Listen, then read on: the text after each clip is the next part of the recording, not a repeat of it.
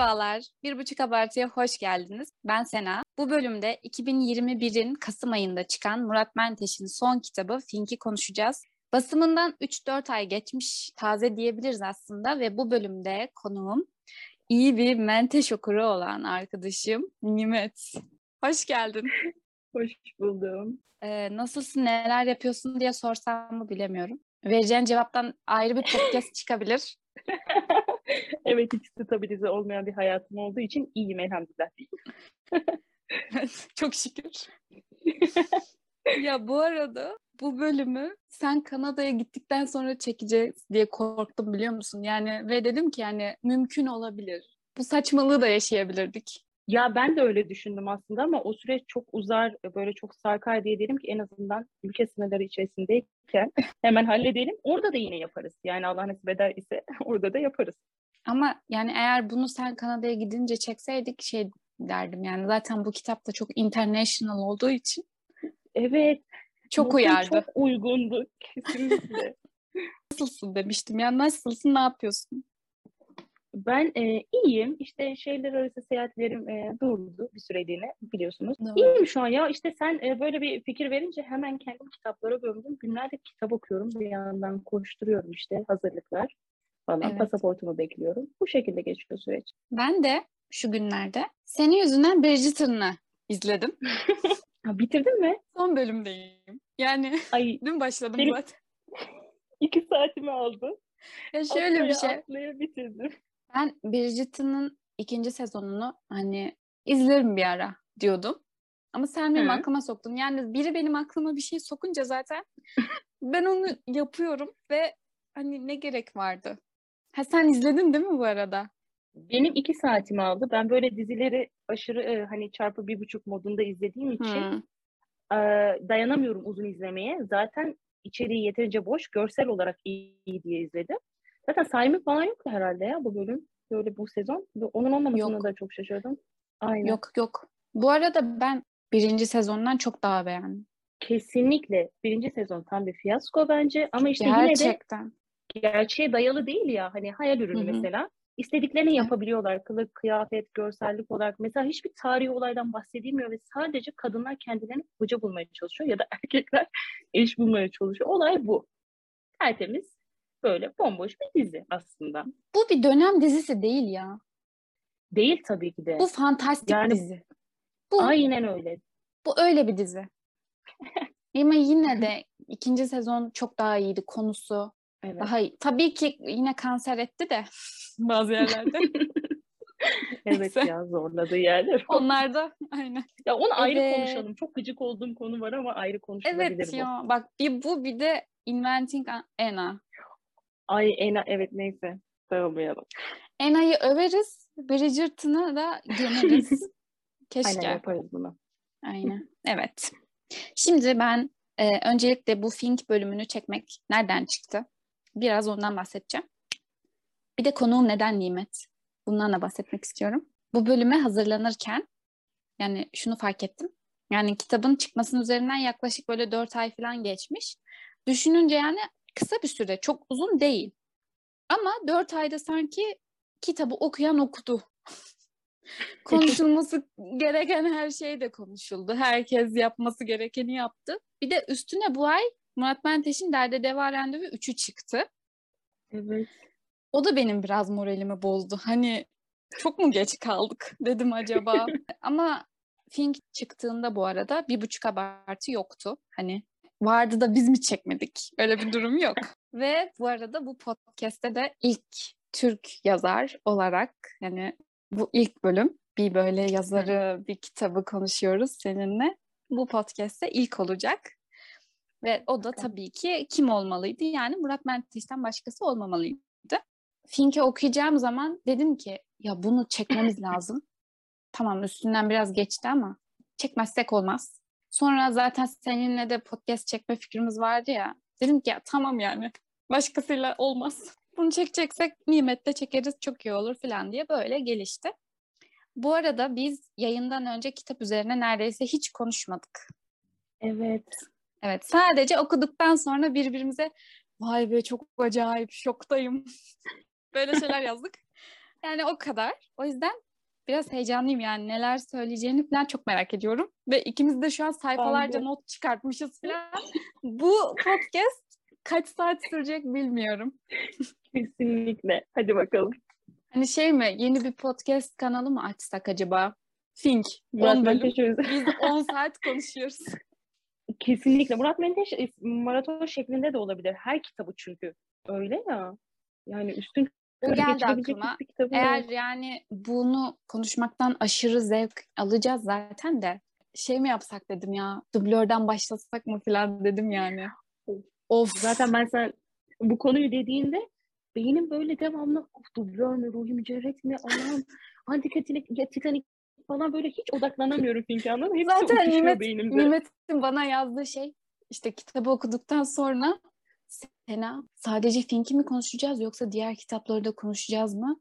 Fink'e çok şaşırmış çünkü hani. Yani konu şey yapmaz ama hadi diğer kitaplardan da konuşmazsak olmaz. Ne yapacağız? Evet. Ya tek aklımdaki soru oydu. Allah'tan yanıtladığım. Ben zannediyorum ki hani genel Murat Menteş'ten bahsedeceğiz ve şunu düşünüyorum yani 40 dakika imkansız. Bir saat imkansız yani. İki günümüzü falan vermemiz gerekiyor diye düşünmüştüm. Evet. Neyse bir şekilde halledeceğiz bunu ya. Yapacağız yani. Yapacak bir şey yok. Gerekirse başka bölümler de çekeceğiz ama olacak bu iş. Evet, kitap hakkında konuşmaya geçmeden önce biraz Murat Menteş okumaya nasıl başladık? Hayatımızdaki yeri ne? Ee, biraz bunlardan bahsedelim. Yani sen Menteş okumaya ilk nasıl başladın mesela? Sonrasında nasıl gelişti? Ben sene 2013. Üniversitede. Böyle çok kendimi yaşlı hissettim. Üniversitede bir oda arkadaşım vardı. Kendisi de bunu dinleyecek eminim. Handan. Handan sana selamlar burada. Handan sıkı bir Afilli Filintalar takipçisiydi. Sen biliyorsundur belki. Hı hı. Yani bilmeyenlere söyleyeyim. Afilli Filintalar güzel bir edebiyat bloğuydu. O zamanlar tabii sosyal medya falan böyle aktif değil.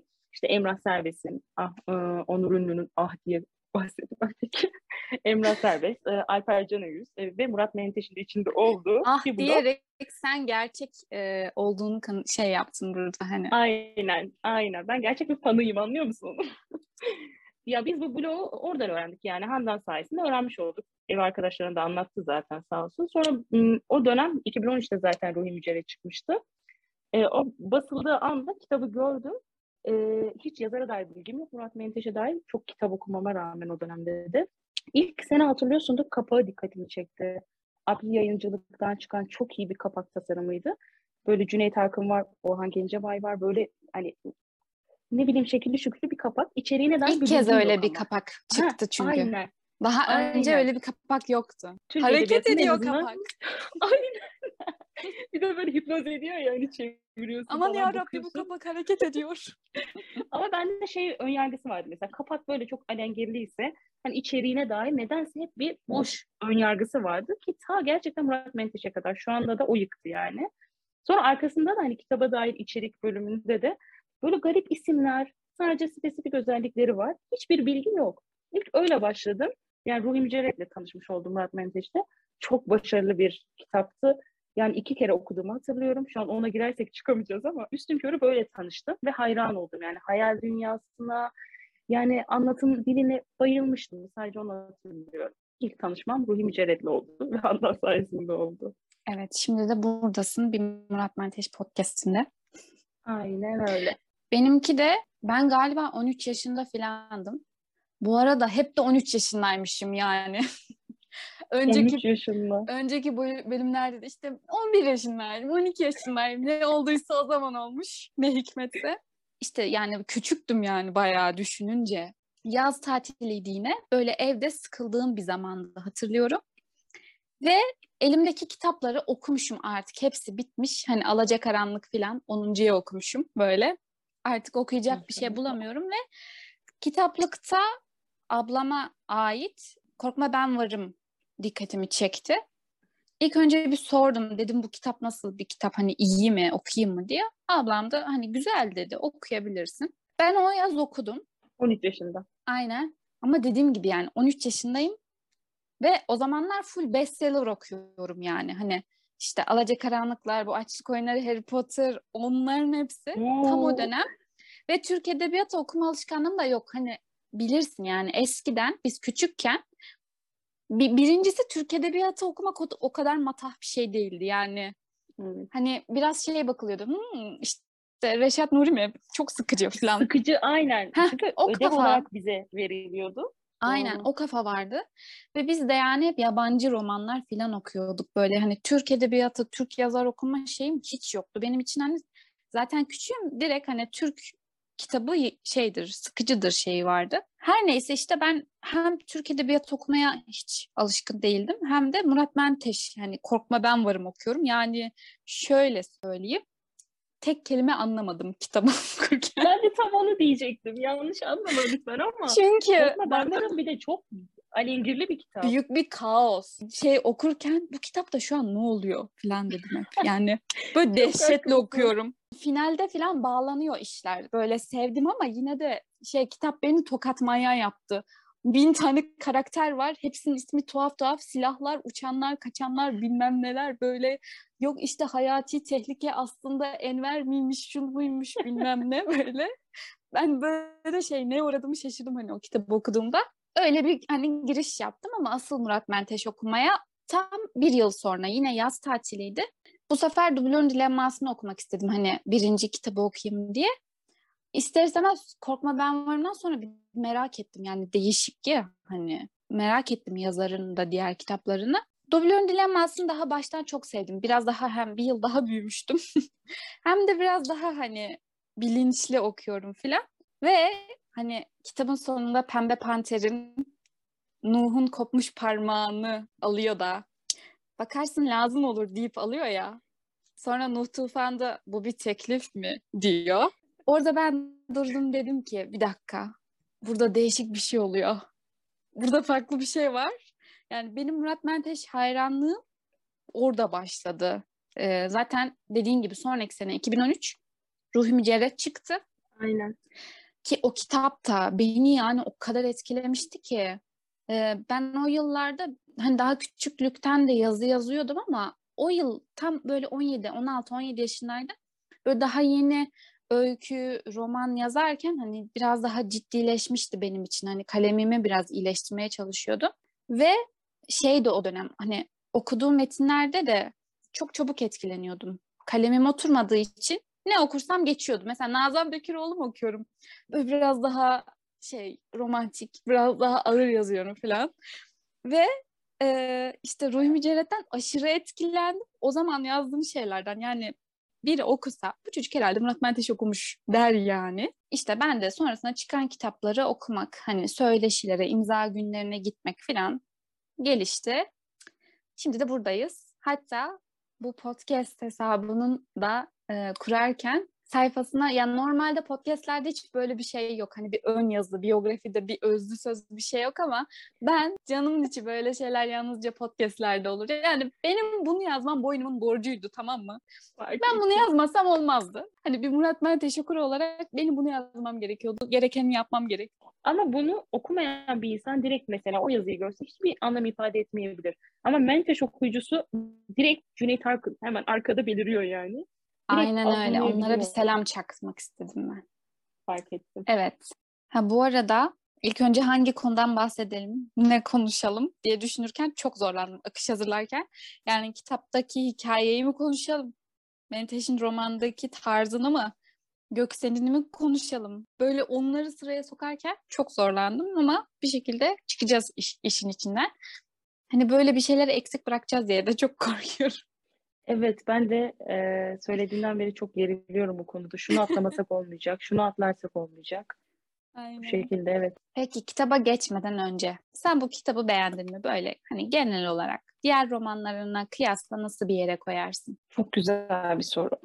Ben kitabı beğendim. Ee, ben e, dediğim gibi ilk Ruhi Mücerret okuduğum için ilk fanı olduğum kitabı o oldu. Çünkü ilk e, Murat Menteş'i tanıma evresi olduğu için hep diğer kitaplarını çıkardığı kitapları da Ruhi Mücerret'le kıyaslamaya başladım maalesef. Hatta ilk Hmm. okunması kolay kitabı ben, benim için Ruhi Mücerret'ti. Hatta Korkma Ben Varım okuduğum, okudum dediğinde dedim ki niye ondan başlamış? Zor çünkü. Ama hakikaten Yani- öyle düşününce biliyor musun? Ruhi. Mücerret bence dublörden falan daha da böyle okuması kolay sanki. Daha anlaşılır bir dili var. Kesinlikle olay örgüsü, akışı, işte dediğin gibi dili daha hafif. E, beni şaşırtan şu oldu. Diğer kitaplarını okuduğumda her, hepsi böyle hani başında e, bunlar hayal ürünüdür ama imkansız değildir. İşte senin dediğin gibi canım bu, bu, bu tür şeyler sadece romanlarda olur gibi telaffuzlar varken gerçekten böyle biriyle karşılaşması beni çok şaşırttı. Yani Fink'e gelene kadar ben mesela Fink'in gerçek olduğuna inanasım gelmiyor. Çünkü diğer kitapların o kadar alışmışız ki hani fantastik bir dünya kurdu diğer kitaplarında. Fink'i okurken asla inanamıyorum adamın anlattıklarına. Ve nasıl evrene bir enerji verdiyse Sayın Menteş böyle bir insanın karşısına çıkmasına da çok şaşırdım. Yani ki bu e, Göksel'in beyinde o kadar çok hayran olduğunu dile getiriyor ki Murat Menteş. Acaba dedim ki kitaplarını okuyor okuyor etkilendi de kendimi hmm. böyle şeyler söylüyor dedim. Hiç yani sonuna kadar inanamadım. Hatta sonunda fotoğrafları derlemiş, bir sürü bilgi vermiş ve Murat Menteş'in diliyle anlatımı da zaten şey hani roman öyle akışına bırakmış ki öyle güzel anlatıyor ki okuyorsun okuyorsun okuyorsun bir dakika ya bu gerçek olamaz diyorsun. Yani Kesinlikle. kendi de okuduğunda zaten şaşırmış. Roman kahramanıyla dolaşan bir yazar olduğu için şu an yanında mesela oturuyor röportajlarda.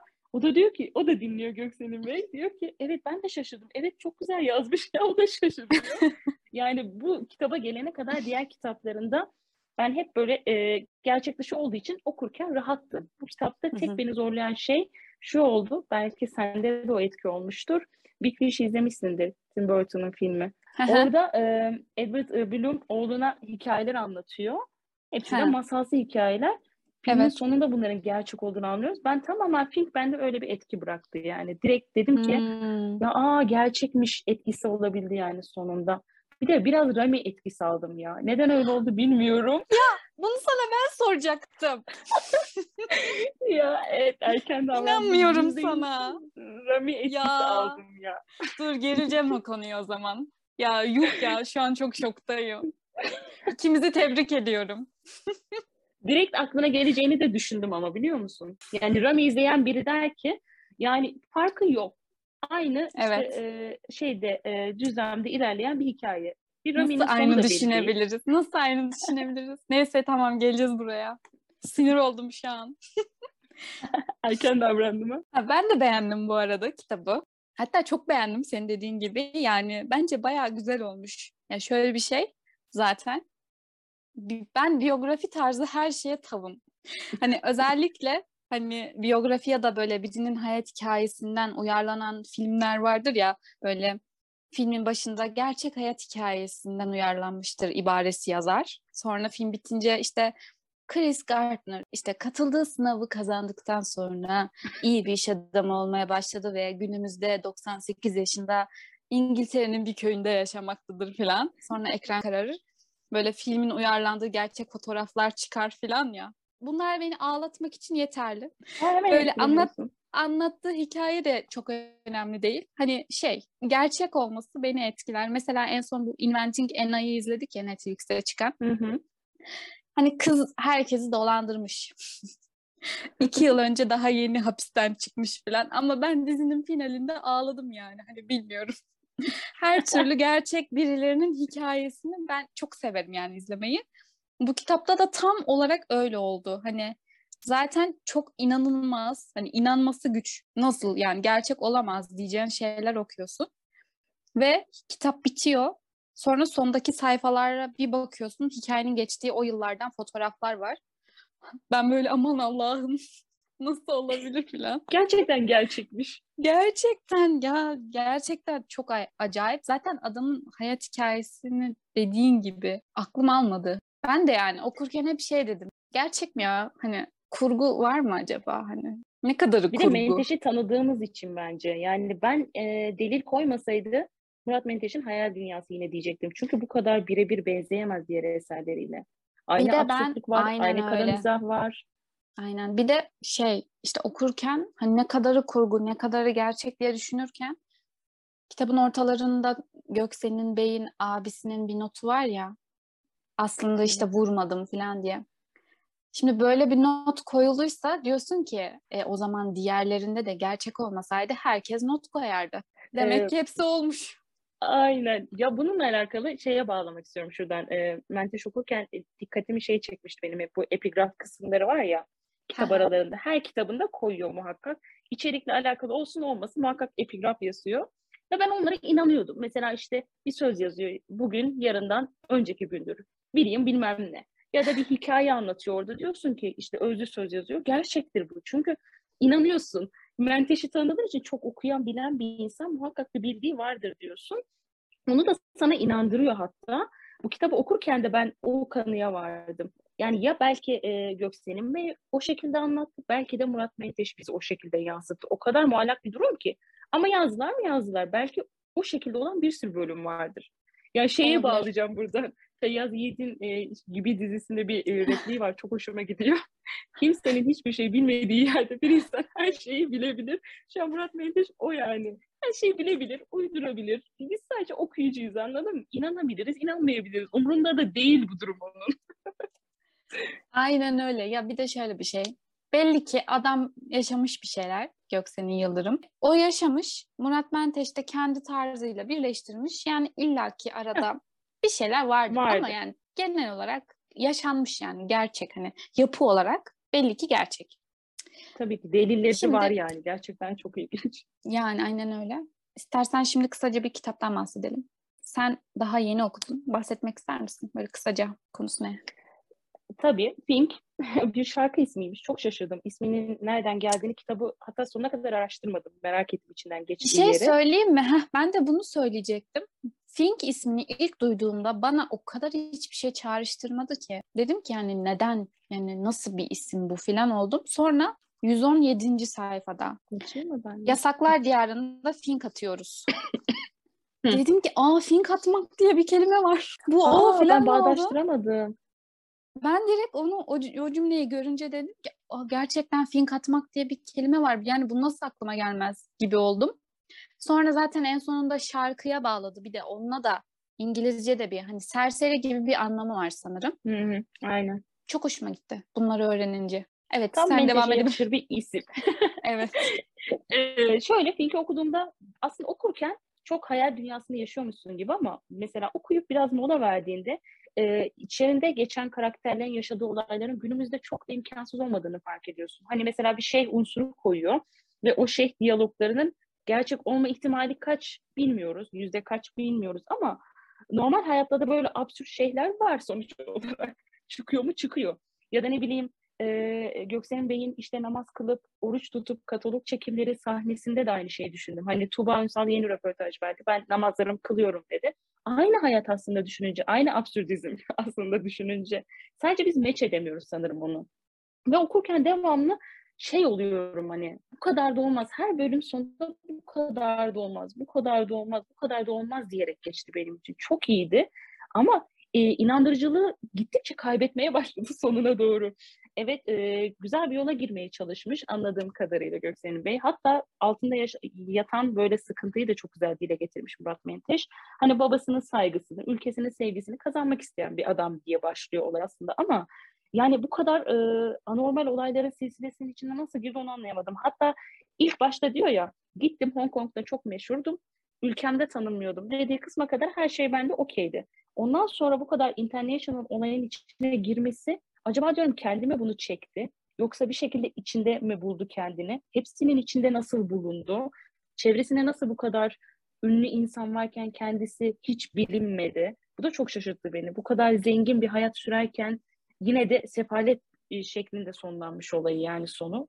Tabii ne kadar sefalet bilmiyorum ama en azından bir rahatsızlık geçirdiğini yazmışlar. Hı hı. Yani çok şaşırarak okudum. O kadar çok not aldım ki o kadar yani çok şöyle, şaşırdığım konu olmuş ki. Evet. Şöyle kısaca aslında Göksen'in Yıldırım diye biri var. 2002'de Kıvanç Tatlıtuğ'un da olduğu Best Model yarışmasına katılıyor.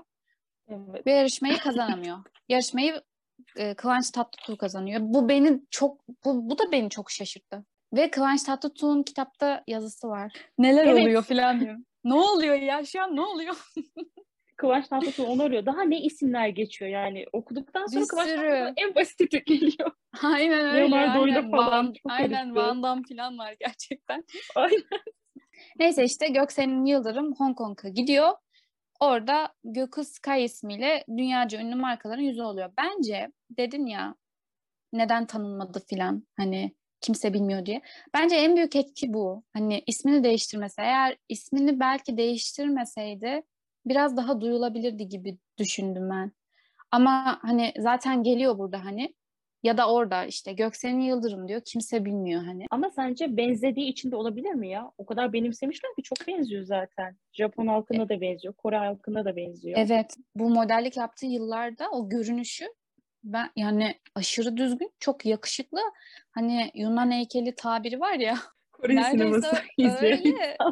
hani ben o eski fotoğraflarını görünce dedim ki oha bu animelerdeki yakışıklı olan yani. Hani evet. yüz yapısı, burunlu filan. O yüzden Türk olma ihtimali de çok hani bakıldığında düşük ha. gözüküyor. Yani herhangi bir lansmanda ya da herhangi bir podyumda yürüdüğünde bir sürü reklam çekimi de yapmış. Kimse dönüp de ya bu Türk mü acaba hani nereli diye düşünemez herhalde. O, şu anki hali bile Türkiye çok benzemiyor. Çok farklı evet, olmasına rağmen öyle. o yaşlarıyla. Göksel'in Yıldırım Gökıskaya ile 10 yıl yani modellik yapıyor. Sonra başka ülkelerde de yaşadıktan sonra ve bir sürü şeyde yani başka ülkelerde de çok başka başka şeyler yapmış. En sonunda Türkiye'ye dönüyor. Asıl mevzu Göksel'in Yıldırım aslında iyi bir Murat Menteş okuru dediğimiz dedik zaten. Hatta işte röportajlarında da diyor ki o modellik yıllarında hani Murat Menteş romanları ona arkadaşlık ettiğini söylüyor. Karakterlerle çok bağdaştırmış zaten hani kendisini işte arkadaşlarını falan da. Sonra 2018'de e, Göksel'in Yıldırım Antika Titanik zamanı imza günü gidiyor. Murat Menteş'le tanışmak istiyor. Buradaki hikaye de çok iyi. Yani Murat Menteş'in hayranları hakkında çıkarım yapması bir gibi bir yer var ya en başında ön sözde. Hı hı. Sonra bir şekilde işte Göksel'in Bey'in Murat Menteş'i muhabbet etmeye ikna ediyor filan. Ben burada da şöyle dedim bu konuda da.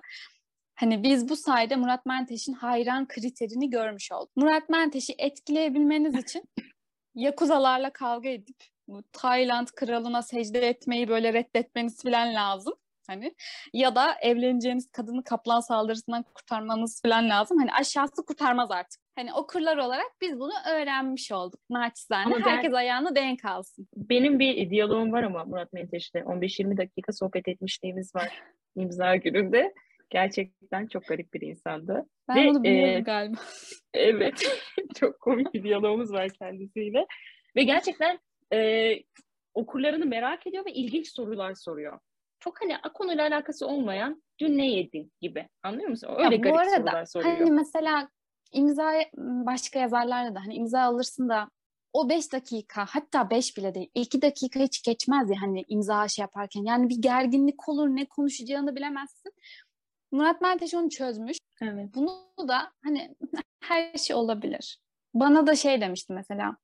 E, sizde insana güven veren bir oğlak yüzü var. Oğlak burcu musunuz demiştim. Ben de hayır ne münasebet ben terazi burcuyum demiştim. Sonra yanında da Ali Lidar vardı. O da aa kaç evet. Ekim diye sormuştu. Burçlarla ilgilenmedi. Şey. Ama işte mesela bu işte ortamı kurtarıyor anlıyor musun? Hani o gerginliği alıp götürüyor. Başka şey olsa hani böyle işte çok güzel bir kitaptı nasıl buldunuz bilmem ne hani hiç o topa girmiyor hani başka şeyler konuşalım boş verin gibisine. Evet. Ha bu arada bir de dedim ya Göksel'in Yıldırım'ın hikayesi hani çok böyle şey yapmış Murat Menteş'in ilgisini çekmiş. Hani şaka bir yana gerçekten Göksel'in Yıldırım hani o, o kadar acayip şeyler yaşamış ki. Adam zaten sen de dedin bir Murat Menteş romanını yaşamış. Evet. Ve Göksel'in Bey'in Murat Menteş için hani tam bir biçilmiş kaftan. Adamın hani hayatında Murat Menteş'in romanına yazmak isteyebileceği her şey mevcut. Bir de şöyle de bir şey var tabii hani eğer Murat Menteş bu Gökhan'ın hayatından etkilenmiş ama hani Göksel'in Bey'i sevmeyebilirdi. Hani yani karakterini işte kişiliğini sevdi ki bunu yazmaya bence değer gördü. Sonuçta Göksel'in Yıldırım böyle saçma sapan kötü biri falan da olabilirdi böyle ne bileyim karaktersiz falan da olabilirdi. Sadece bence esprisi böyle o kadar ilginç şeyler yaşamış ki yani yazayım bunu demiş. Zaten hani kitabın tanıtım bu programlarında falan da gururla bu da benim roman kahramanım diye birlikte çıkıyorlar. Hani roman kahramanıyla tokalaşan hani kaç tane yazar vardır falan diyor böyle. Havasını atıyor haklı olarak. E zaten bir şey söyleyeyim mi? Bunu da Türk Edebiyatı'nda bizim yapsa yapsa böyle bir şey zaten hani Aynen. hani Murat Menteş'ten başkası yapmazdı. Kim yapacak? Neyse kitaba dönecek olursak Gerçekten mesela birkaç tane not aldım acayip olaylardan derleme. Bu Gök mesela Göku top medal e, Cisel var ya Cisel'e göz koyuyor en başında. Tam konuşmaya karar verecek hani kızı bir e, muhabbet edeyim, tavlayayım diye. Peşine takılıyor. Sonra kızı Leonardo DiCaprio alıp gidiyor. Yani bu ne? Ben, ben bir şeyden bunu CV'me yazarım. Takılmayı düşündüğüm kız meğer Leonardo DiCaprio'nun sevgilisiymiş. Yani ben bunu CV'me yazardım. Ve ben acaba olay kurgu mu diye Google'a yazdım. Leonardo DiCaprio'nun gizli sevgilisiymiş o dönem gerçekten. Allah'ım gerçek çıkması daha da insanı ürpertiyor. Gerçekten varmış böyle bir durum. Yani ödül törenlerinin geçtiği yerlere kadar baktım emin ol. Yani o kadar olmaz cinsinden Peki, baktım bütün ve bu- doğruymuş. Bizim bizim okurların hepsinin "Aa, gerçek olmasın ya bunlar gerçek olmasın. Ha, sanki herkeste böyle bir istek var. Hayır bunlar gerçek olamaz falan. Ama Sena e, yani aynen okurken hani biri gerçek olur artık Dağıstanlılar kısmı olmaz. Ya da ne bileyim e, Yakuzalar kısmı gerçek olur ama militan Kürtler kısmı gerçek olmaz diye düşünüyorsun. Ya da Angola'daki Evet, işte çok acayip. çocuk askerlerle çatışamazsın diye düşünüyorsun. Biz Evet şimdi size yani. Tanrı başlık kent sahnesi anlatıyoruz ama- gibiydi. aynen öyle. Bu kadar e, çatışmanın, bu kadar ünlü isimlerin olduğu çatışmanın bir şey içinde olamazsın yani. Jean-Claude Gerçekten. Mesela Evet, ım, gözünden kestirdiği kadın Yakuza'nın sevgilisi çıkıyor. Bir başkası Japon mafyasının sevgilisi çıkıyor. Sonra bir de garibim her defasında Göksel'in Bey. Ben bunu nereden bilebilirdim ya? Ben bunu nereden bilebilirdim diye böyle hani e, böyle o kadar şey ki saf. Ben bu kadının Yakuza'nın sevgilisi olduğunu nereden bilebilirdim diye sürekli bir Ama şey yapıyor. en mantıklı olan kısım Yakuza'nın sevgilisiyle yanlışlıkla takılması değil mi sence de? Bence Aynen. en mantıklı kısım sadece buydu. Çünkü Hong Kong'da ne olabilir başka değil mi? Denk gelebilir. Yani kesinlikle ben buna inandım mesela. Bu olabilitesi daha yüksek benim için diğer olaylara göre. Aynen. Bu arada komik şeyler de vardı. Mesela bu Tim Emanuel diye bir karakter yani kişi var ya model çok yakışıklı falan aşk acısı çekiyor bu. Sonra Gökü bunu alıp camiye götürüyor. ne? Ve oradaki kısım da çok komikti. Şey falan diyor. Tim jimnastik yaptığı için namazı çok e, mükemmel bir şekilde kılabiliyordu. Her hareketin hakkını vererek kılıyor falan diyor. Çok komikti. Ve sonra ve... kumara geçiyorlardı sanırım. Aynen öyle. Zaten bu arada beni ben bu kitaptan hiç böyle bir şey beklemezdim. Hani hiç düşünmezdim, aklıma gelmezdi. Hani Göksel'in Yıldırım'ın dinin ha- din hayatında çok önemli bir yeri var. Yani kitabın daha başından beri muhabbetler hani böyle dini muhabbetler geçiyor. Zaten çok fazla okurken bir süre sonra hani şey dedim. Biter herhalde bir süre sonra dedim ama yok yani maneviyatına bayağı düşkün biriymiş. İbadetlerini falan yapıyor, yerine getiriyor. Murat Menteş'in bölüyorum ama diğer kitaplarındaki karakterlerin hepsi de böyleyken Göksel'in Bey'in de Evet. böyle çıkmasına ne diyorsun gerçekten? Bilmiyorum. Bu kadar tevafuk olabilir mi Sayın Menteş? Lütfen Gerçekten çok yapın. garip. Hani mesela bir de şey dedim. Sonuçta bu adam gurbette ya. Göçmüş yani. Bazen gurbet şey yapar. Ya tamamen hani yaşadığın şeyleri, o e, yaşadığın çevreyi, alışkanlıklarını tamamen hani değiştirirsin. Gittiğin yer e, yere çok uyum sağlarsın. Hani bazen de şey o geldiğin yerdeki alışkanlıklarına daha çok tutunursun ki hani bir bağın e, gitmesin, özlem duygusuyla alakalı. Dedim şey de şeyin de etkisi olmuş olabilir. Hani gitti ve böyle ibadetlerini falan yerine getirmesi, böyle biraz daha maneviyatını hala devam ettirmeye çalışması sanki hani belki de tutunmaya çalıştığı da olabilir. Hani belki Türkiye'de devam etseydi bu kadar ne olurdu bilemiyorum. Mesela bu işte rahatsızlık falan yaşamış ya, tedavi görmüş. Bu da çok normal biliyor musun? Yani adamın zaten iki tane kişiliği var yani iki ismi var. Bunu kim kimin başına gelse çok o kadar yani şey ki muhtemel. Hangisi ha- insan hangisi olduğunu şaşırır. Yani e, Türkiye'de Gökıskay'ı hiç tanımıyorlar ama aslında gö- hem Gökıskay o yani. Ama yurt dışında o yok. Göksel'in Yıldırım yok. Hani hangisi? Burada böyle kişilik, karakter şeyi sıkıntısı yaşaması gerçekten çok normal ve peki burada işte ben Rami'ye gelecektim. Ben de doğru davrandım. Sana diyecektim ki hani Evet. sana bu Gökü karakteri birini çağrıştırıyor mu diyecektim. Tamam Hani- dememişim gibi davranalım ve sen sor hadi. Aynen yani şimdi elimizdeki malzemeler yurt dışında bir genç var. Dine tutunmaya çalışıyor. Ama bir yandan Sofyan gibi bir arkadaşı var. Hani sürekli onu yoldan çıkartmaya çalışıyor. Dini kurallara uymaya çalışıyor sürekli ama kendini saçma sapan durumların içinde buluyor. İşte kadınlar onu baştan çıkartmaya çalışıyor falan. Gerçekten bunların hepsini ben okurken şey oldum yani aha yani bu Rami ve dedim ki Rami izlemiş biri bu kitapta anlatılanlara çok şaşırmaz. Yani şaşırır ama anlatılanları ol- olgunlukla karşılar. Bunlar olabilir der. Ama Rami izlediyseniz. Neden? Söyle. Neden? Ee, şimdi Rami'de ilk biz şokumuzu attık diye düşünüyorum. İzlemeyenler için Rami'yi e, tavsiye edebiliriz. Yani bu dini sürümceme adı altında yapılan bir dizi bence. Yurt dışında ya da hani Müslüman olmayan bir ülkede İslam'ı yaşama sorunu. Herkesin iyi kötü belki de hani e, biz de gitsek aynı sorunu yaşarız bambaşka bir e, dini yaşandığı ülkeye gitsek. Herkesin yaşayabile yaşayabileceği bir sorun olarak baktım ben Rami izledikten sonra. Rami de tabii ultra saçmalıklar içerisinde yaşıyor bunu. Arkadaş çevresinin ne kadar önemli olduğunu yani Fink'te de gördük ya bir arkadaş seni çok kolay yoldan çıkarabiliyor ve muhakkak hep bir arkadaş oluyor. Ve Sofyan Bebe de Müslüman aslında. O da Evet, hani İslam'ın zaten- farkında. Rami'dekiler de Müslüman ve hani e, mesela Gökü Sky hani Göksen'in Bey diyor ya gece kulübünde sahur yapıyorduk diyor. Mesela Rami'de de gece Evet. kulübünde VR gözlüğüyle umre yaptılar. Evet. Mesela bu Rami'nin Arap prensiyle görüşmesi. Hani o adamın Ay, Arap evet. prensinin yaşayışı hatırlatmak çok istemem ama evet. hani bu evet. kitapta da mesela Göku Brunei prensiyle görüşüyor. Şeriatle yönetilen bir e, ülke ama adam eşcinsel. Ya çok benzer nokta var gerçekten ve şu da benziyor mesela Rami'de Göku'da sürekli bir şeylere dikkat etmeye çalıştıkça dış, dış etkenler sebebiyle yani sürekli kendilerini istemedikleri bir durumun içinde buluyorlar. Böyle tipler vardır yani başlarına sürekli tuhaf şeyler gelir. Hani belayı çekerler biraz. Hep onları bulur. Biraz şeytan tüyü vardır.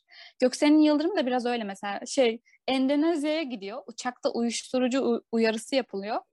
Endonezya'da hani cezası ölümmüş ama indikleri an Gökü'ye biri böyle hap uzatıyor. Al diyor falan alıyorlar.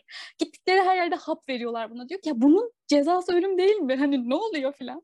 Böyle Ve o sırada şeyler. bir meslektaşı idam edilmek üzere yani idamla Ay evet. cezalandırılıyor. Ve bu da Evet. gerçek bir olay. Çok acayip.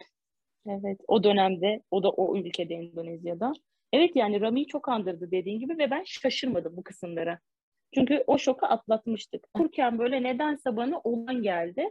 Sadece Göksen'in uzun süre direnmesine şaşırdım. Helal olsun diyorum. Çünkü belirli bir süre direniyor bunlara.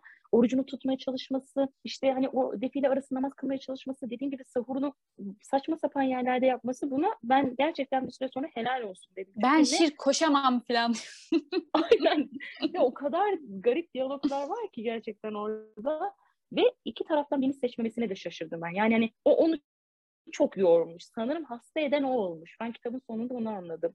Yani arkadaşı da böyle Hmm, bir olabilir. e, şeyde bulunuyor. Hani diyor ki sen iki taraftan birini seçemiyorsun. Ya oradasın Evet. ya burada.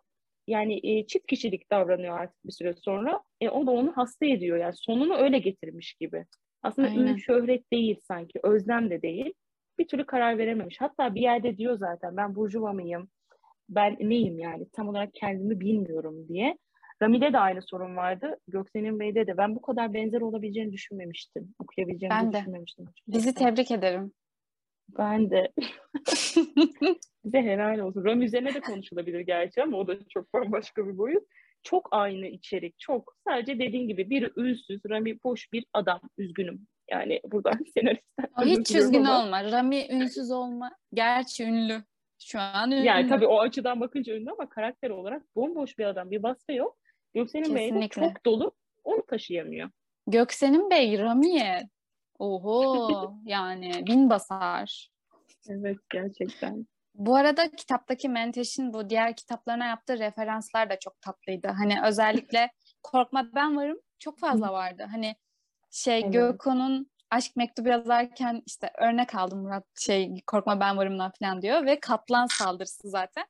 Ya zaten ben o kısımda dedim ki ah bir dakika şu an kor- bir Korkma Ben Varım sahnesi var burada. Zaten sonra da şey işte Göksen'in Bey karısı olacak bu kadını orada lafı yapıştırıyor. Kaplandan kurtarırken korkma ben varım diyor. Bir kitapta okumuştum falan diyor. Ama ben burada çok şaşırmadım açıkçası. Ben asıl Murat Menteş'in bunu ilk kez Ruhi Mücerret'te yaptığında çok şaşırmıştım. Sen Ruhi Mücerret'i ilk kez okuduğun için yani ilk okuduğun kitap Ruhi Mücerret olduğu için çok yani şaşırmamışsındır hiç. Yani ilk kez orada görüyorsun. Ben Ruhi Mücerret'i Korkma Ben Varım'dan hani sonra okuduğum için Ruhi Mücerret'te de Korkma Ben Varım diye bir cümle var. Ve ben orayı okuduğumda ilk kez e, 2013'te işte böyle kitap yüzüme patlamıştı sanki. Hani onun etkisi bir daha olmaz, gelmez. Ama burada da tatlıydı tabii. Ama bunun o, o sahnenin de çok benzemesi falan işte dediğiniz gibi. Bu kadar aynı Yani oluyor. bütün e, olaylar, bütün ne bileyim yaşanılan durumların hepsi bir önceki kitaplarında zaten geçiyordu. Dini öğeler olsun, başına gelen Evet. olaylar olsun. E, bir de zaten normalde Murat Menteş karakterleri bir, bir- e, diğer kitaplarda geçiriyor. Hani birbirlerinin içinden geçiyor muhakkak. Karakter isimleri dahi geçiyor. Aynen. Hani Şebnem Şubu, Shibumi galiba öyle bir film ismi uyduruyor mesela. Aslında diğer kitabından bir karakter.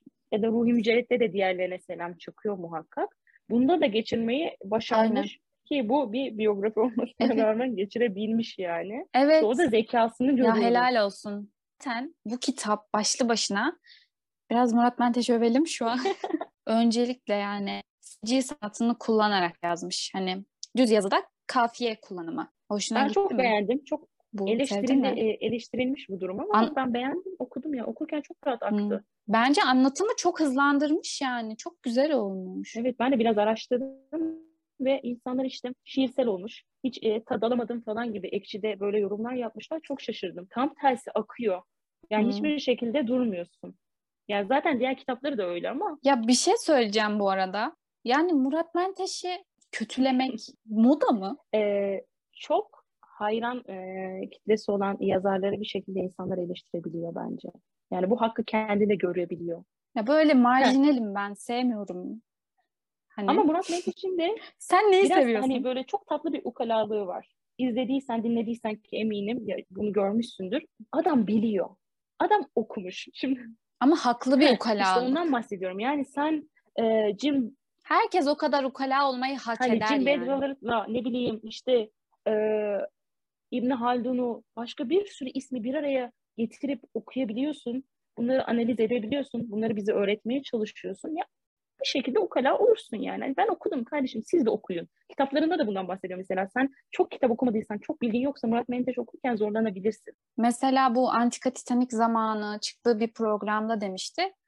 Bir yerde kitap için 3000 sayfalık not hani Hmm. çalıştığını, not tuttuğunu söylemiş ve bununla dalga falan geçtiklerini söylemişti. Nasıl yani diyoruz? Bu bununla dalga geçen insan nasıl hani neden bununla dalga geçiyorsun ki? Zaten o Çünkü Antika bize böyle bir şey denmedi. okuyunca orada zaten normal bir kurgu kitap değil mesela Antika. Bir sürü bir felsefi derinliği var. Evet. Belli ki günlerce, sayfalarca çalışması çok normal.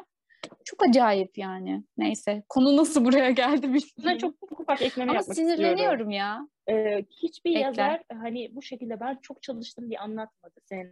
Hani herkes ilham perisini beklediği için herkes ilhamla yazdı. Hı hı. İlk defa bir Türk yazar çıktı ve dedi ki ben hunharca çalışıyorum kitabımı yazarken. Elimde devamlı defter oluyor, devamlı not kitap yazarken çok yoruluyorum ya da roman yazarken çok yoruluyorum. Benim için bitince hani iş oh be dedirtiyor. Yani yazarken ben bunu bir külfet olarak görüyorum dedi. İnsanlar buna alışamadı. Herkes ilhamla yazıyor diye düşündü. Ama adam çalışkan aslında bayağı. O eleştirilmiş olabilir yani. Evet. Söyleşilerinde filan ya da televizyon programlarında yazmaktan filan çok bahsediyor dediğin gibi. Evet. Başka bu kadar bahseden yok ve bence bu çok iyi. Mesela ben e, bu kitabı okurken ya bitirince de yeniden şunu anladım yani ve herkes de bence bu sevenler bir kez daha görmüş oldu. Hani Murat Menteş'in her romanında edebiyata kattığı yenilik ve orijinallik. Yani demek istediğim her romanında bu Murat Menteş işte söyleşilerine filan hani sen de bir kez bile giden bir kişi mutlaka Menteş'ten şunu duymuştur yani. Kitap yazan kişi yazar hani dilin kurallarını çok iyi bilmeli. Bunu hep çok söyler.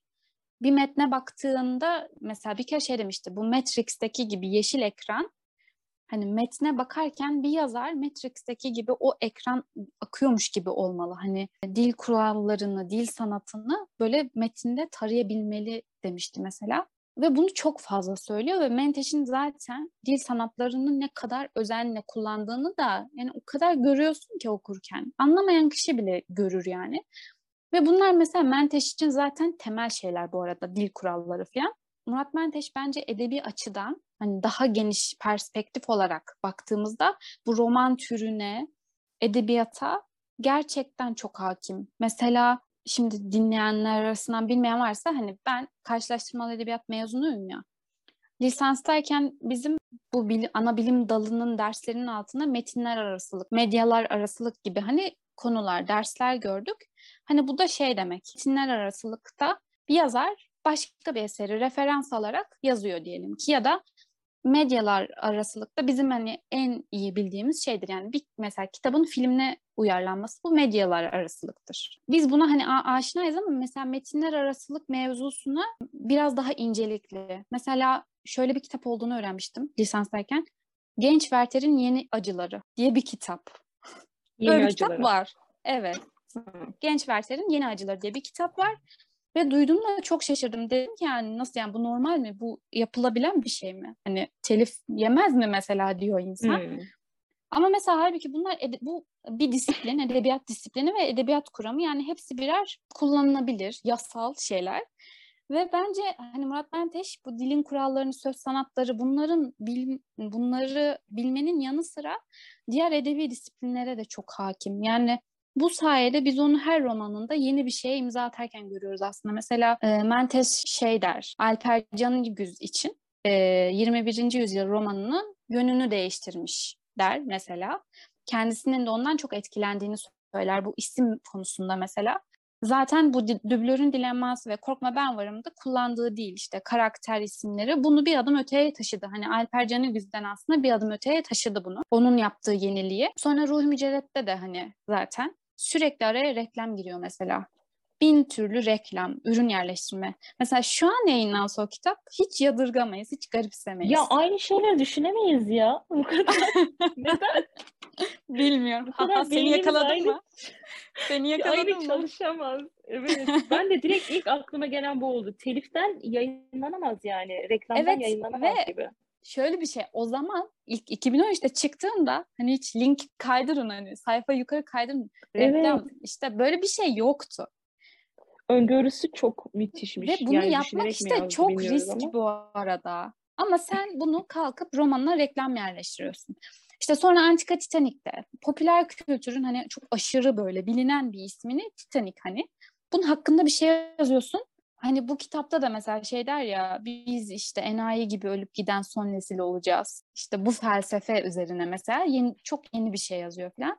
Şimdi de gerçekte mesela hala hayatta olan birini hayatını ondan dinleyerek kendi tarzıyla kurguluyor. Ve bunu seci sanatını yaparak yazıyor. Ve kitabın imza günlerinde de işte söyleşilerine falan o karakterle gidiyor. Yani demek istediğim yani kısaca Murat Menteş hani edebiyatta bu romanda sınırlarını, yapabileceklerini çok iyi biliyor. Hani sanki şöyle bir düşünce var gibi. Murat Menteş işte çok, çok yenilikçi biri tamam. Bunu da böyle farkında olmadan bilinçsizce hani kafasında uyduruyor. Böyle ona malum oluyor. Buna da çok kafa yormuyor. Böyle bir sanki kanı var gibi. Ya ben sanmıyorum. Bence çok iyi bir edebi bilgiye hani bu roman sanatı bilgisine çok hakim. Ve akla da sürekli bu yeniliğe çalıştığı için artık hani yaratıcılık kası çok gelişmiş ve her defasında her kitabında böyle yenilikler refleks olmuş gibi. Kalkıp sonra mesela bunun işte beğenilmemesini ben anlayamıyorum. Ya bu edebi e, sanatlara hakimiyeti galiba üniversiteden geliyor olabilir. Edebiyat terk sanırım kendisi. Bitirdi mi bilmiyorum ben terk diye biliyorum. Ondan sonra kendini bu işe adamış ama muhakkak hep bir şekilde yazmış. Dediğin çok doğru. Hatta bir e, kadın ona mesaj atmış ben kitap yazıyorum yazmak istiyorum diye. Hı hı. O da onu sorgulamış sen Hüsnü Talih'in Tecavüz Arif işte kapalı istihare vesaire bunları hı hı. biliyor musun? Aynen. da bunları bilmiyorum demiş. Bunları bilmiyorsan kitap yazamazsın demiş Murat Menteş de. Böyle net bir insan. Evet. Ama kadın yazıyorum demiş. Bu kızım çok hoşuma gitti. Murat Menteş'ten hani o kitap olmaz tarzında. O minvalde evet. konuşmuş. Hı hı. Yani o kadar hakim ki mevzuya yazdığı şeyin kötü olmasını asla istemiyor ve edebi sanat bilgisi olmadan da hiçbir şey yazılamayacağını, yazılanın da kendini ispat edemeyeceğini düşünüyor. Yani ben iyiyim bu konudayı çok güzel veriyor bize. Ben biliyorum, yazıyorum, çalışıyorum. Kötü olma ihtimali sıfır demek istiyor kısaca. Ama rastgele yazılmış Aynen. kitaplardan da hani çok güzel yazarlık atölyesi de var. Orada da bahsediyormuş. Hani hı hı. kitap yazabilirsiniz. Çok kolay yazılabilir ama o bir kitap olur bu. Hani hatta Aynen. Derde Deva Randevularda da e, yazarlarla söyleşisinde, sohbetinde de çok güzel değiniyor bu tür şeylere. Ama ben yine de kendini devamlı geliştirmesine hayran oldum. Yani dediğin gibi mesela seci sanatı bu zamana kadar duymuş muydun? Bilmiyorum ben Evet. duymamıştım. Ve bunu o kadar Yani- güzel işlemiş ki öğrendik. Ve mesela ben başka bir yazarda da görmüyorum. Bir roman yazarının Murat Menteş kadar hani başka bir yazarın romanı övmesini ben bilmiyorum yani ve o kadar çok hoşuma gidiyor. Romanı bu kadar güzel bir şekilde güzel bir yere koyması. Hani kitapta da mesela çok küç- küçük bir kısım koymuş. Hani roman bize işte şunu öğretir, şunu gösterir. İşte roman bir insan hayatında şöyle bir öneme sahiptir falan diye hep bahsediyor. Çok güzel yani. Çok güzel gerçekten. Ve bu kitabın bence diğer kitaplara göre bir diğer farklı özelliği bir amacı yok bu kitabın. Hani giriş gelişme sonuç yok. Normalde önceki romanlarda hani kurgu olduğu için hikaye hep bir sona bağlanıyordu. Hep bir yere varıyordu ama burada yok. Mesela bunu nasıl buldun? Ee, bunda sonu devam edecek diye yayınlarda söylemiş. Bu da beni çok etkiledi. Hani son Evet. belirtmedik özellikle çünkü yaşayan bir karakter. Yani biz Aynen. kendimiz göreceğiz bunu diye devam ettirmiş. Bu çok etkiledi beni. Ben şu an merak ediyorum ama gerçekten. Yani bu adam bundan sonra ne olacak? Şimdi ne Zaten yapacak? Zaten bu kitabın bir kurguya da ihtiyacı yok bu arada. Çünkü gerçek ya olanlar. Bu yeterli yani zaten. Bu Hadi kitap için olur mu bunun? bence kesin çok teklif alıyordur. Net. Murat Menteş de yani belki de çok şey olsun istiyor olabilir yani. Olacaksa tam olsun gibisine. Evet o biraz titiz o düşüncede. Hatta ben Ruhi Mücahit kesinlikle film olmalı bir şekilde yolu bulunur diye düşünüyordum ama belki de beğenmiyor olabilir gelen teklifleri oyuncuların. Yani Olabilir. Murat Menteş bu. Yani mesela ben başta şey diye düşündüm hani kitabın sonu böyle biraz pat diye bitiyor ya. Acaba hani okuyan biraz hani şey bekleyebiliyor. Mesela işte başlıkta yıl 2018 İstanbul diyecek işte. Göku imza sırasında Murat Menteş'e merhaba bir kahve içelim mi diyecek mesela. Sonra okuyucu da hani böyle bir son is- isteyebilirdi mesela. Hani bir sona bağlanması için ama mesela Göksen Yıldırım'ın böyle intihardan kıl payı kurtulması ve hani kazara hayata tutunması hani üstüne bir de sonunda işte Fink diyerek bitiyor ya bu da çok iyiydi bence ve işte dediğin gibi hani devamı hayatta yazması. Ama Murat Menteş zaten bilinmemeyi çok seven bir yazar. Yani asla hiçbir kitabında sonunda ne olacağını tahmin etmeni istemiyor. Hani Evet. katil kim ya da suçlu kim böyle hiçbir olayı yok, olay örgüsü yok. Bunda da böyle olmuş. Yani beklediğim aslında buydu, şaşırmadım. Hani sonunda Hı hı. şimdi çok mutlu. Evet artık ibadetlerine devam ediyor. Huzurlu İslam'ı buldu. Ve çok mutlu şekilde biteceğini biliyordum. Adam aynı hayatı yaşayacak eminim. Aynı hengamede olacak. İnşallah daha stabil olur tabii. Bu kadar peşine devamlı insanlar takılmaz ama. Murat Menteş şey de yapabilirdi bu arada. Hani hikayeyi dinlerdi.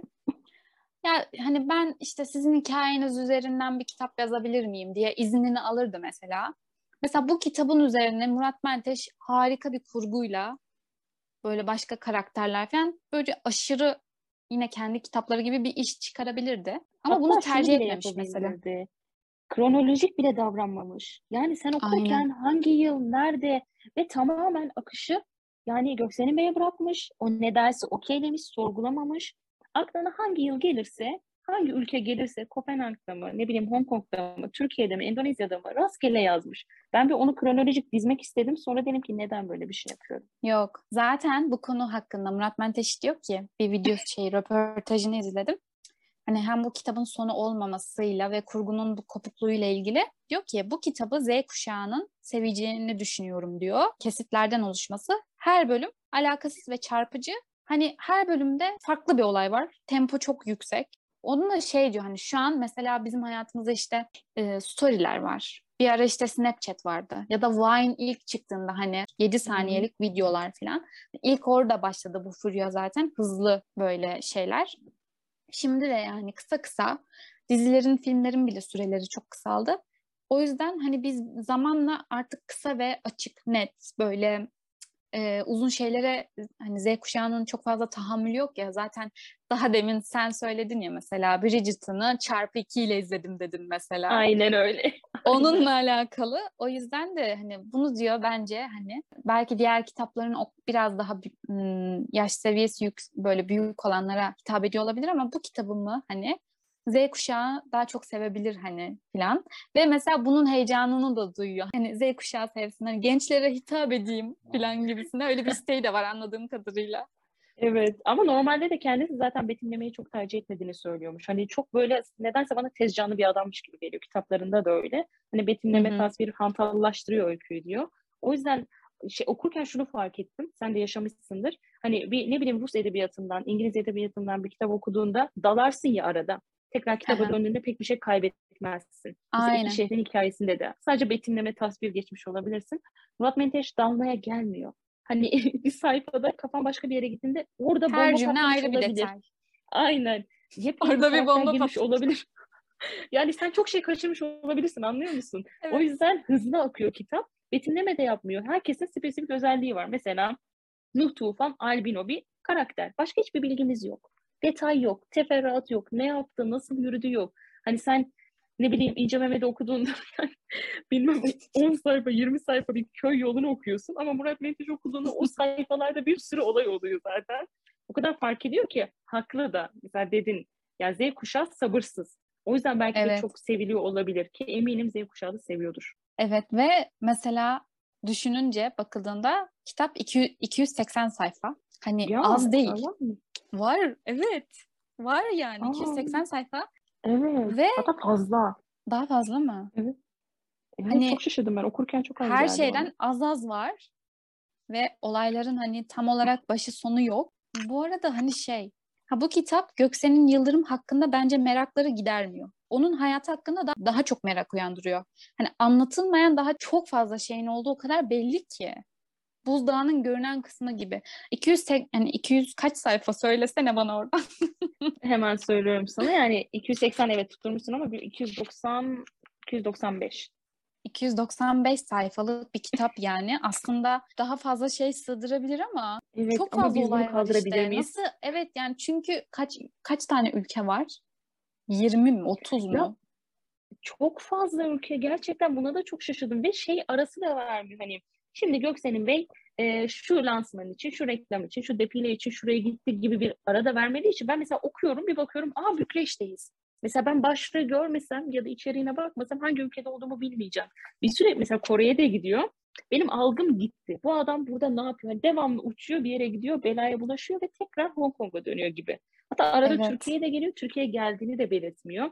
Hatta evleneceği kızı getiriyor. Bir sürü hayatına kadınlar da giriyor.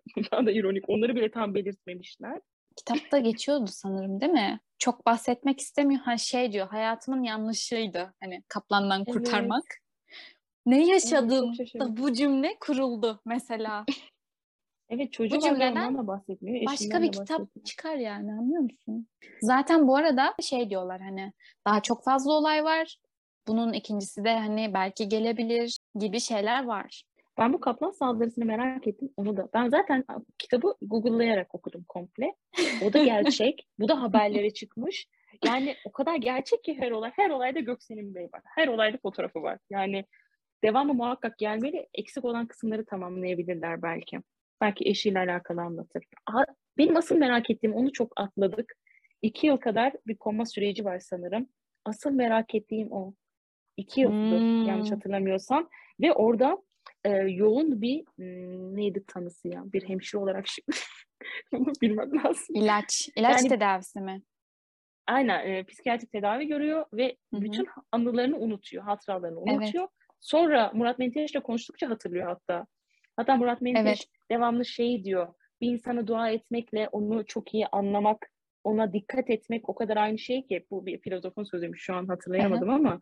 Hani ona dua ettiğini dile getirmeye çalışıyor. Aslında ben onu iyileştirdim. Ona getirmeye çalışıyor mevzuyu. Göksel'in Bey de iyileştiğini zannediyor şu an. İnşallah iyileşmiştir. Bir O da insana- röportajlarda iyi geldi diyor. Bir insana dikkat etmek, ona dua etmektir. Heh. Yani Aynen. bir başlık var. Orayı okurken aklıma sen geldin. Onu şu an arıyorum.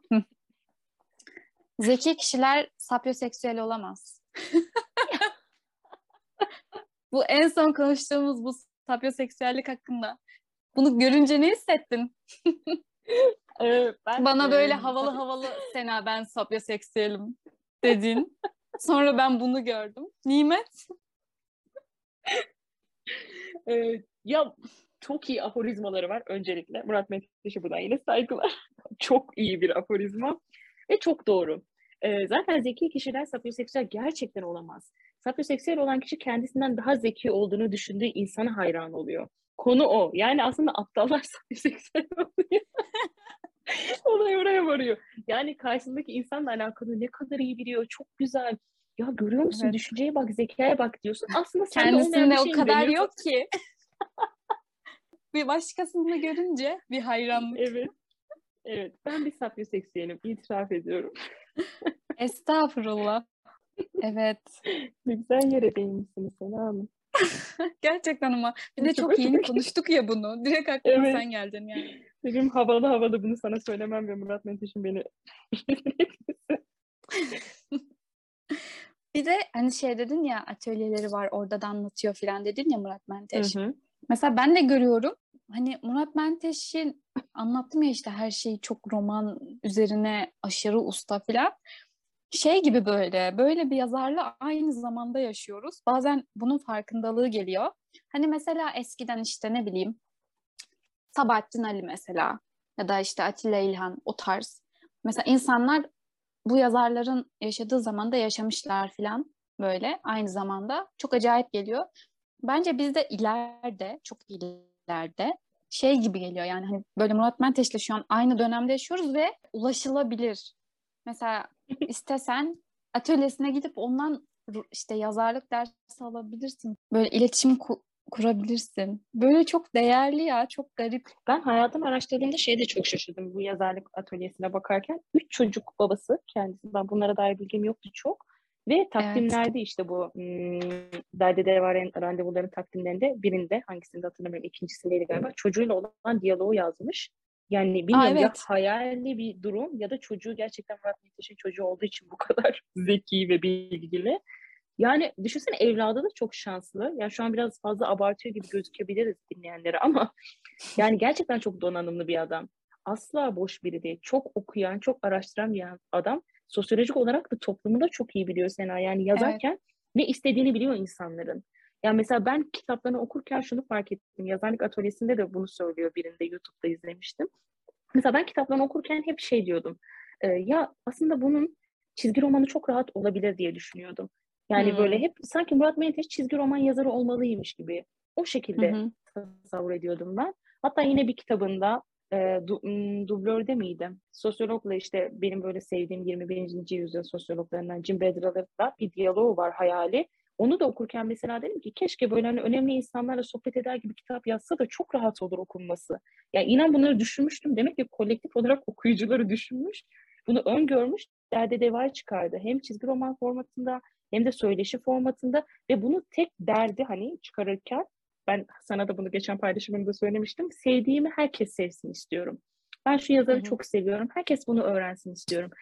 Yazarlık atölyesinde de hep yazarlardan bahsediyor. Mesela ben şöyle yazıyorum demiyor. Ben çalışıyorum ama şu yazar Evet. şöyle yaptı diye anlatıyor. Hep birilerini anlatma, birilerini öğretme derdinde katkısı çok büyüktür ya. Ki bundan sonra daha büyük olacağını da anlarız. Ya Yani zaten mesela sonra. Aynen dedim ya mesela Ruhi Mücerret işte ben böyle 16-17 yaşımdayken beni çok etkilemişti diye. Mesela ben Murat Menteş okuduktan sonra bir daha normal yazdığım hani öykülerde bu kitapta filan kitaplarda ben normal isim kullanmaya yani kullanamaz oldum. Ha, demek ondan.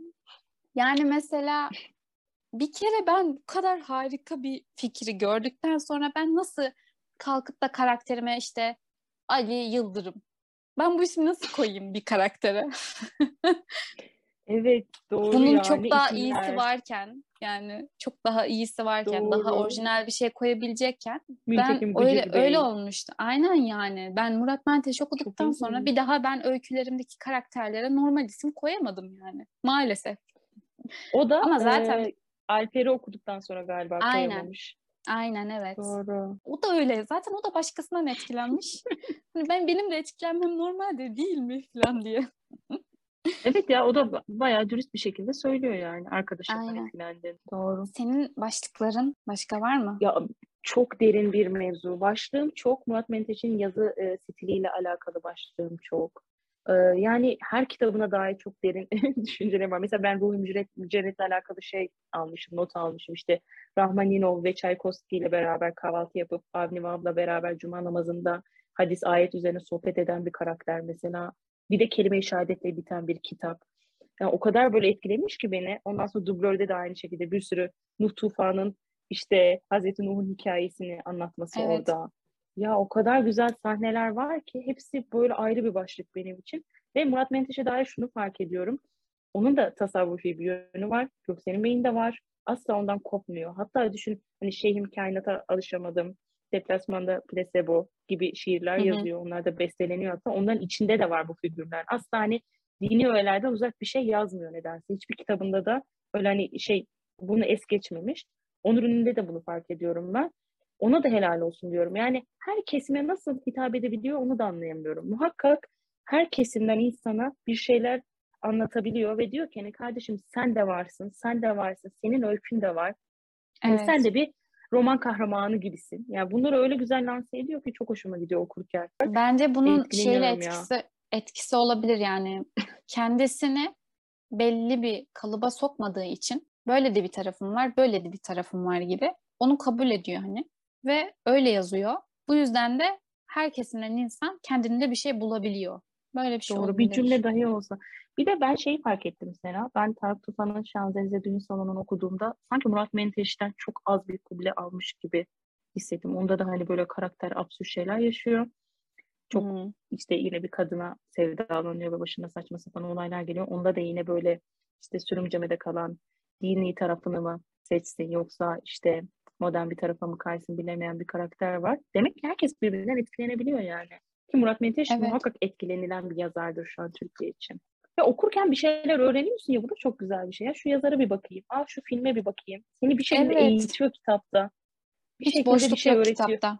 Aynen es geçmiyor asla. Sadece şu kısım çok etkiliyor beni. Gerçeğe çok yakın bir uzaklık diye not almışım Murat Menteş'in kitaplarıyla alakalı. Ee, gerçekten hepsi olma ihtimali olan kitaplarmış demek ki. Bu filmden sonra diğerleri neden olmasın diyorsun. Yani gayet olabilir. Hele Ruhi Mücerret şu an sanki oluyor gibi de. Yani belki dublör de aynı şekilde olacak. Ya diğerleri de olabilir. Hangisiydi ya bu bilim kurguyu olan Nuh Tufan'ın? Yani bu da mesela çok rahat olabilir. Korkma ben varım da Gönül İşleri Bakanlığı. ha evet dur doğru. Onda oydu. Bir sürü karmaşık isim. Aslında hepsinin filmi yapılabilse keşke ya da en azından bir tanesini yapılabilse çok güzel bir eser olur ya. Ben geçen sene haber görmüştüm. Ne oldu o iş bilmiyorum. Dublörün dilemmasının e, yurt dışında Almanya'da mı şimdi yanlış söylemeyeyim diziye uyarlanacağı haberi. Evet dizi Ama olabilir Türk, aslında. Hem yapımcısı sanırım yapımcısı ya da yönetmeni Türktü. Ama hani dizi e, Türk işi olmayacak diye bir öyle bir haber gördüm. Ne oldu o iş bilmiyorum. Ben de yani ilk ilk okuduğum zamandan beri hep düşünmüşümdür. Yani bu kitaplar niye uyarlanmıyor? Bu kitaplar niye film olmuyor? Evet. Açlık oyunları film olabiliyor mesela. Her şey film olabiliyor. Bunlar Sen gömdün mü şu an? Hayır. Hayır. Yani öyle bir fantastik değil ya. Lütfen bak fantastik edebiyata tamam ısınamamış olabilirim ama yani onların filmlerinin yapılması daha zor gibi geliyor bana. Çok teferruat. Ama çok rahat olabilir yani. Prodüksiyon çok gerektiriyor mu sence? Diyalog üzerine hani hadi yüz değiştirmede evet prodüksiyon gerekebilir ama filmde de biraz yorabilir ya. Çok international olduğu için yorabilir. Doğru. Malzememiz var yani. Evet. Diyorsun var. ki elimizde böyle bir malzeme var. Güzelce bir yapsın hani istiyor Aynen insan. artık sinemamız lütfen böyle filmlere yer versin gerçekten. Daha derde deva randevular var bir de Sena. Ayrı hayran kaldığım Onlar evet biri. gerçekten ve üç çıktı. Ben şey evet. dedim yani acaba derde deva randevuları konuşabilir miyiz dedim ama nasıl yani öyle bir birikimim yok. Üçünü aldım çıktı ve sıcağı sıcağına aldım. Sana helal olsun. Ve takdim kısmında ya bak buna da hayranım sadece ona değineceğim. Derde de var randevular kısmındaki şeye takdimine, takdimine değineceğim sadece. Orada hep birileriyle diyalog halinde okurlarına cevap veriyor. Mesela işte e, kimdi çizeri? Hakan Karataş. Onunla diyaloğunu koymuş takdime. Ya da işte oğluyla koymuş ya da kendi düşüncesini koymuş. Aslında yazarların şey okurların genel sorularını cevaplıyor orada da. O da çok hoşuma gidiyor. Yani her şeye hakim olamazsın bir adam. Come on diyesim geliyor. Ona böyle bir mesaj atasım var. Herkesi takip edip bu soruları düşündüğünüzü biliyorum. O yüzden bu kitabı yazdım. Ya da sen şimdi böyle düşünüyorsun eminim ama bundan dolayı böyle düşünüyorsun. Hep bir yönlendirme var. Bu Fink'te de mesela bu kısmı çok ele almamış. Yani çok böyle kendinden bir şey koymamış. Ki koyup koymadığını da bilmiyoruz dediğim gibi. Mesela abisi araya girmiş. Annesi babası çok müdahale etmemiş. Belki edeceklerdi. Yani Evet. belki uydurduğu kısımlar da vardır. Ama yine de başarılı ya. Zekasına helal olsun diyoruz. Zaten mesela beni şaşırtan şeylerden biri de hani yaşlı biri değil ama mesela onun yaşıtı olan insanlara bakıyorsun. Biraz daha hani şey olur ya çok gündemden ya da böyle em, günceli çok aslında iyi bilmez o yaş. Hani Evet. çünkü takip etmesi zordur. Çok hızlı değiştiği için. Mesela bunların hepsini aşırı takip edip takip etmekle kalmayıp bir de üstüne yeni bir şey ekleyebiliyor. Evet. Büyük bir zeka yani gerçekten. Evet. Bir de mesela bu kitap, e, bitirdim ben kitabı. Hani şey oldum. Ya bu kitap çok tatlı bir kitap oldum ya. Böyle ne bileyim. Hı. Kitaptan Dublörün Dilemması tatlılığını aldım nedense. Böyle Aynen. Ben de benzettim. Dublörün Dilemması bana böyle çok şey gelir. Biraz belki ilk okuduğum kitap olduğu için. Çok böyle güzel, hoş, böyle bana iyi şeyler. Böyle ne bileyim onu hep güzel hatırlıyorum. Bu kitap da böyle bitirdikten sonra güzel bir şey olmuş. Hani anlatılanlar böyle aşırı zaten içeride tatlı böyle minnoş şeyler yok ama hani kitabın kendisi, hizmet ettiği şey falan. Mesela bu Göksel'in Yıldırım'ın işte onca acayip şey yaşayıp Türkiye'de tanınmaması ama şimdi gündeme gelmesi. Evet. Hem de Murat Şimdi- Menteş romanıyla gündeme gelmesi falan. Çok güzel Evet. bence. Ama onun da bir hatta e, cümlesi var. Çok hani ben okuduğumda mutlu oldum. Tam beni anlatmış. Hatta diyor ya bunları ben mi dedim diyor. Belki demedi de bilmiyoruz. Hala ben çok muallaktayım o konuda. Dememiş olsam bile çok iyi anlatmış. Biliyormuş gibi anlatmış diyor. Yani adamı nasıl ikna ettiyse aslında bu böyle olduğuya çevirmiş. Olmuştur Evet. çevirmiş yani. Öngörebilmiş onu da. Ve çok naif bir adam ya. Ben izledim. Ya böyle sanki onları o yaşamamış da Murat Menteş yaşamış gibi geldi bana. Yani sanki o adamın başına hiç öyle şeyler geçmemiş. Gayet efendi oturuyor ve sakinlikle anlatıyor. Evet bunları ben Evet. yaşadım diyor. Garip. Çok garip gerçekten. Yani daha ne kadar çok garip diyeceğiz bilmiyorum. Evet çok çok garibi tekrar demeyelim. Ama başka bir cümle bulamıyorum. Murat Sanırım- Menteş'in hayatında da böyle absürtlükler var ama böldüm de. E, Hı. boksörle ilgileniyor, sihirbazlık yapıyor, bisiklet tamirciliği yapıyor. Hani bunlar da şöyle bir gözden geçirdiğinde gazetecilik yapıyor. Üstelik Yeni Şafak'ta da yapıyor, başka kulvarlarda da yapıyor. Her Evet. yerde bir şeyler yapabiliyor. O da çok aynı düzlemde gidebilen biri değil. Belki de hayatı bu kadar renkli olduğu için bu kadar renkli şeyler yazabiliyor yani. Kafasını çok fazla görmüş, geçirmiş olduğu için büyük ihtimalle onlar etkilidir. Sanırım artık sona geldik. Ne diyorsun? Daha e, saatlerce konuşulabilir diyorum ama toparlamamız gerekiyor sanırım. Biz Evet, bu diğer güzel. kitap evet diğer kitapları böyle teker teker podcast çekme işini bir konuşalım. Evet böyle çok şey oluyor toplama o kadar çok Yok. yoğunlukta olay var ki Aynen. olmuyor kesinlikle. Tilki'yi herkes okusun muhakkak. Gerçekten okunması gereken ve şaşırılması gereken bir kitap. Şaşırmak isteyen okusun en azından. Dünyada neler Doğru. oluyor? Bizimki de dert miymiş be demek isteyen okusun. Bu arada dinleyenlerimize bir haber. Ee, inşallah nimetle böyle çekeceğimiz bölümlerin devamı gelecek. Öyle bir temennimiz var. Tabii ne İnşallah. zaman olur bilmiyorum. Ha bu arada bu bölüm eğer e, bu bölümün Ramazan'da yayınlanma ihtimali var. Eğer Ramazan'daysak şu an değiliz ama herkesin Ramazan'ı hayırlı olsun. Yılbaşı programına döndük. Evet şimdiden hayırlı Ramazanlar. hayırlı Ramazanlar. Ramazan'daysak. Ama büyük ihtimalle öyle olur. Yani Hadi Artık bakalım. sen de Türkiye'de mi olursun? Nerede olursun? Bilemiyorum. Evet ben de bilmiyorum. Hiçbir fikrimin olmadığı bir durum. Bu arada bugün ikinci podcast kaydım. Bunu da söylemek isterim. Ya, nasıl unuturum ya bu bilgiyi? En başta bunu söylemeliydim. Evet, evet. Bugün ikinci kaydım.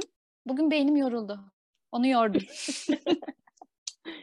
Sen bir dinlen. Evet. Bu kadardı konuşacaklarımız sanırım. Yani daha çok bizi bıraksanız bir iki saat daha konuşuruz dediğimiz gibi ama e, artık podcast'in de bir sınırı var.